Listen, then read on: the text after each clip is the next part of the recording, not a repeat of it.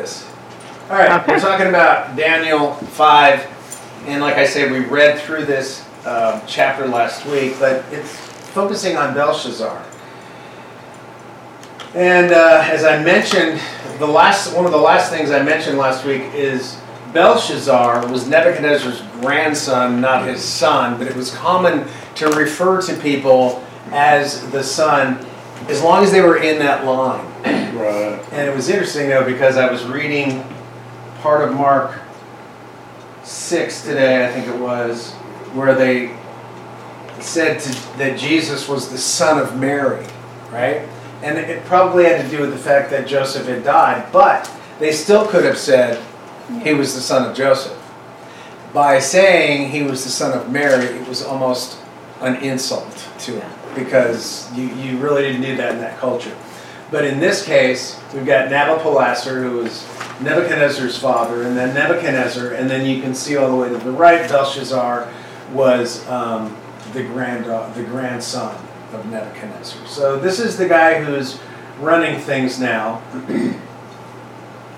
And the first four verses of Daniel explain the problem. Belshazzar had a feast. So if you want to, if you have your scriptures, if not, I'll just point these things out. They're having a feast. And um, King Belshazzar prepared a great banquet for a thousand of his nobles. He was drinking wine in front of all of them, while under the influence of the wine, he issued an order to bring in the gold and silver vessels, the ones that Nebuchadnezzar, his father, had kept safely in the storage place. They were from the Jewish temple, and he brought them back, but he never did anything. They were just there for safekeeping. And uh, sadly, in verse 4, they not only drank out of them, but they praised the gods of silver, bronze, iron, wood, and stone. And uh, of course, that's what they should not have done, but that's what they did. And then in verses 5 through 9, we see God's reaction. As soon as this happens, we see this disembodied hand, really just fingers, writing on the wall. And it wrote specific words across the wall, directly across from Belshazzar, so he couldn't possibly miss the fact that they were there. The king becomes troubled, verse 6. I like this um, description. His hips were loosened and his knees knocked against each other. In essence, he becomes petrified. Are you about done, Buster? I think I'm gonna move some of his toys. Okay, that'd be good. So, this is how shocked he was, and I imagine probably we would be doing the same thing if we were in his shoes. So then he orders the wise men, the counselors, to come and explain what's going on. What do these words mean? So they come in, and uh, of course, being the big king, he goes, Look, I'll give every, anybody who can read and understand the words, they'll be clothed in purple, they'll be given gold, they'll be made the third ruler of the kingdom, verse 7. So he's trying to put a good face on thing, on everything, but of course the wise men try, but fail miserably. They couldn't make sense out of it. And then because of that, Belshazzar, following verse 8, is beside himself with fear and worry, has no clue what this all means. And so he just he just wants to know what does it possibly mean. I'm sure he knew it was something not good. So the queen enters and reminds Belshazzar of a man named Daniel. And uh, it's funny that she had to come in and do this. And this is probably the queen mother, Nebuchadnezzar's surviving wife, not Belshazzar's wife or wives who were probably already at the banquet. And I find it fascinating that she wasn't there. So that tells you something. She probably did not agree with him. She thought what he was doing was foolish and foolhardy. So um, good for her. That would have been his grandmother. Yes, sir, it would have been. So, Daniel 5 10 to 12. The queen reminds the uh, king of Daniel. Now, isn't it interesting that she had to remind him of Daniel? That he wasn't aware of Daniel? But what's interesting is a few verses later, Daniel makes it clear that he knew of all this stuff. He just had chosen to not remember it. So he had probably chosen to ignore him, favoring his own wise men and counselors instead of Daniel, who was rather aged at this point, but certainly wasn't ready for the pastor.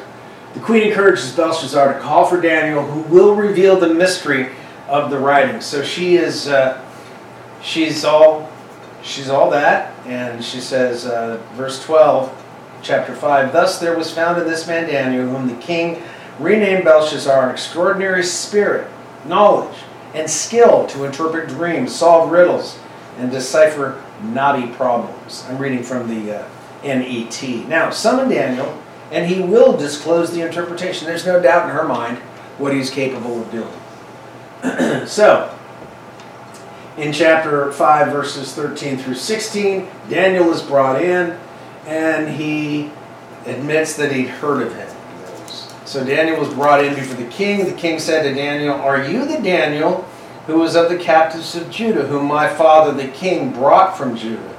I've heard about you, how there is a spirit of the gods in you, and how you have insight, discernment, extraordinary wisdom.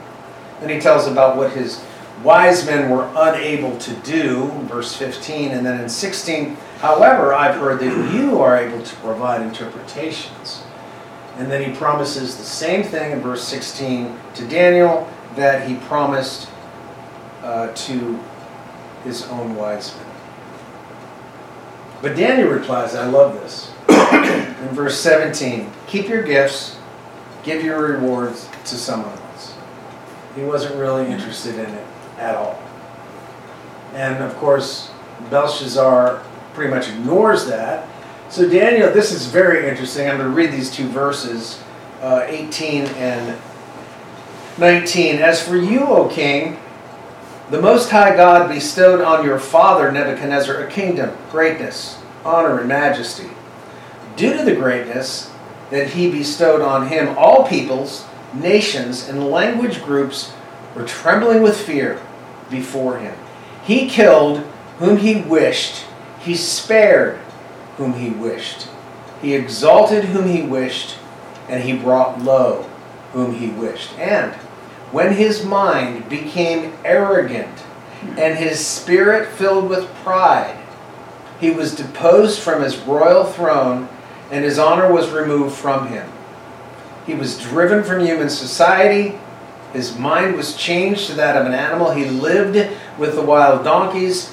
He was fed grass like oxen his body became damp with the dew of the sky until he came to understand that the Most High God rules over human kingdoms and he appoints over them whomever he wishes. But you, his son, verse 22, Belshazzar, have not humbled yourself, although you knew mm-hmm. all of this. Yeah. So he goes right to the heart of the matter. And he's basically telling him, look, everything that happened to your grandfather, you knew that it happened. You knew why it happened. And you also knew the results of what happened and how it humbled him. Daniel then reminds Belshazzar of his own pride and the fact that though he understood what his grandfather Nebuchadnezzar had gone through, but in spite of this, verses 22 through 24, Daniel reminds Belshazzar he ignored all of what God did to Nebuchadnezzar. His pride prompted his actions against God. Now, what is fascinating to me is, as I compare chapter 5 with chapter 4 before it, Nebuchadnezzar was humbled. God saw that he could humble him and that Nebuchadnezzar would benefit greatly from it, in spite of what he had to put him through. You'll notice here in verse, in, in chapter 5, Belshazzar, apparently there was nothing in Belshazzar that God felt he could humble. He was beyond the ability to be humbled. And he got there because everything he knew about what happened to his grandfather he set aside. He deliberately ignored in favor of worshiping gods of wood, stone, silver, and gold that can't see, that can't hear, and he wound up ignoring totally God because of pride. We know that Nebuchadnezzar, even way back when with chapter 2, understood that God the God of Daniel was a very quote unquote high God, a very powerful God, and he came to be eventually see him as more powerful than any other God. And then he eventually became to see him as the only God. Well, even worse than that, he's defiling the, There you go. the holy He vessels sure from is. the Yeah. temple of the one true God. Yeah, so he had crossed the In line. further defiance. Yes, Yeah. he crossed that line with, deliberately, Yeah, Absolutely. and, and, and he did not need to go there. Those vessels could have been left alone, but he thought, oh, I got an idea. This will be so cool. Watch me impress my friends. Yeah. It's So, about impressing his friends. Belshazzar failed to give glory to God because of his immense pride. And exactly what you were saying, Sam, that pride led him to do something so stupid. Yeah. Well, he's probably wanting to show them off too. I mean, Exactly. perhaps, you know, if this ensemble, uh, you know, he may have been the only one who had ever gazed on these things because he had access to this. Yeah, so this he wanted to brag storage. about So, it too. as well. Oh yeah, bring them out. Let me show them off. Yeah, let's drink out of them. Yeah. So Belshazzar's life was in God's hand, yet he didn't even consider it. God sent judgment in the form of writing as a warning of what would be. This was not something negotiable. This is what's going to happen. Verse 24. So in verses 25 through 28, Daniel explains. He explains what the, the problem is, he explains what the words mean, and Belshazzar does what he promises. He gives Daniel purple clothing, gold, third ruler of the kingdom. I seriously doubt, do you, that, that Daniel was impressed with any of it. No. I could just see him there with a purple robe like this. Take this thing off. Yeah. You know, he did not care at all. Mm-hmm. He did not care. So in verses 30 and 31, and in that very night, Belshazzar, the Babylonian king, was killed. So Darius the Mede took control of the kingdom when he was about 62 years old. I find it fascinating the way they did this. That very night. So while Belshazzar and his concubines and all of his lords, they're all celebrating and having this great big to do, Darius the Mede and his armies were outside of Babylon. Outside. And they had already made a way to get in. And nobody knew. Nobody knew because they're so busy partying. And they figured, this is impenetrable. How are they going to get through these walls? We're good. Well, they got through. So what they did was, and I find this fascinating, they diverted the water from the Euphrates River that flowed through Babylon. They literally diverted it so that the water was only about knee to thigh high. And they were able to cross in, get underneath the wall, and simply walk into Babylon on the riverbed, and then climb over the unprotected walls. No one was protecting them because they thought they're not going to. No, they're not going to try and get in here. It's not going to happen. So the Babylonians under Belshazzar thought their city impenetrable. How often have we read about that in history? Yeah. Hmm. Even just biblical history. The Babylonians under Belshazzar thought, Well, Jerusalem, yeah, yeah, yeah, city of Jerusalem was Yeah. penetrated. yeah, yeah. It's, it's fascinating. It's absolutely fascinating to me. Um, they were unaware of what happened until it was too late. And then 3031, he was killed. That very night, Darius the Mede slays Belshazzar in God's judgment. Apparently, the Persians, as I mentioned, they diverted the water. And maybe I got this in there twice. Shouldn't have happened. But yes, I got it in there twice. Now, Darius is 62 years old when God gave him the Babylonian kingdom. And it's fascinating because Daniel is still alive.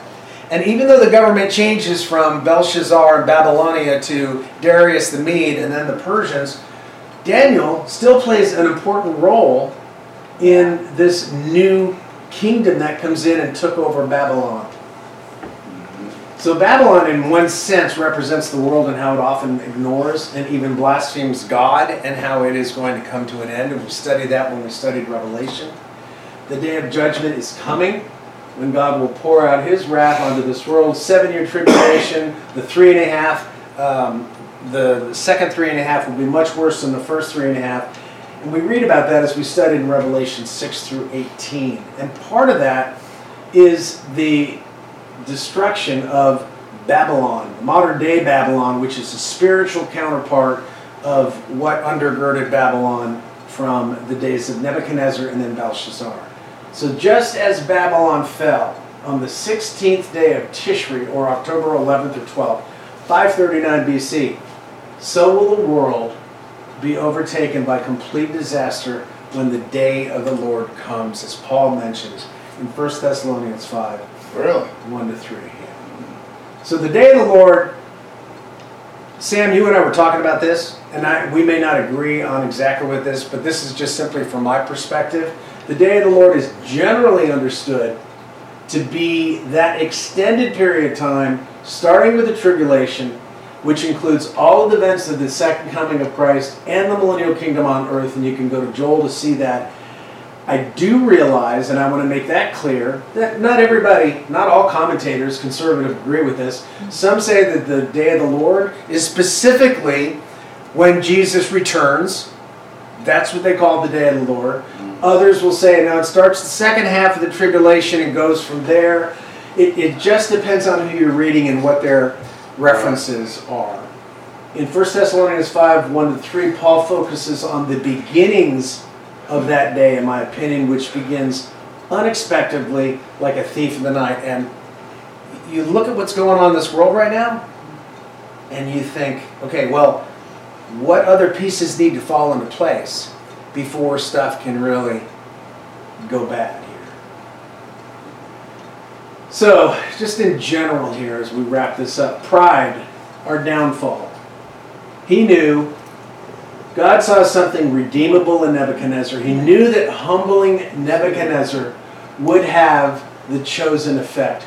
God also knew that Belshazzar was not redeemable, and an attempt to humble him would have zero effect. So he didn't even do that. Belshazzar was judged, and as the scripture says from Daniel, found wanting, and then ultimately slain. The kingdom was then given to another. That amazes me. Go ahead. uh, from generation to generation, these kings, how Nebuchadnezzar, you know, he, he, by the time of his end of his rule, he had pretty much straightened up and was flying right and Yeah. respected God and, and, and it seemed to, that, that thought process didn't seem to get passed down.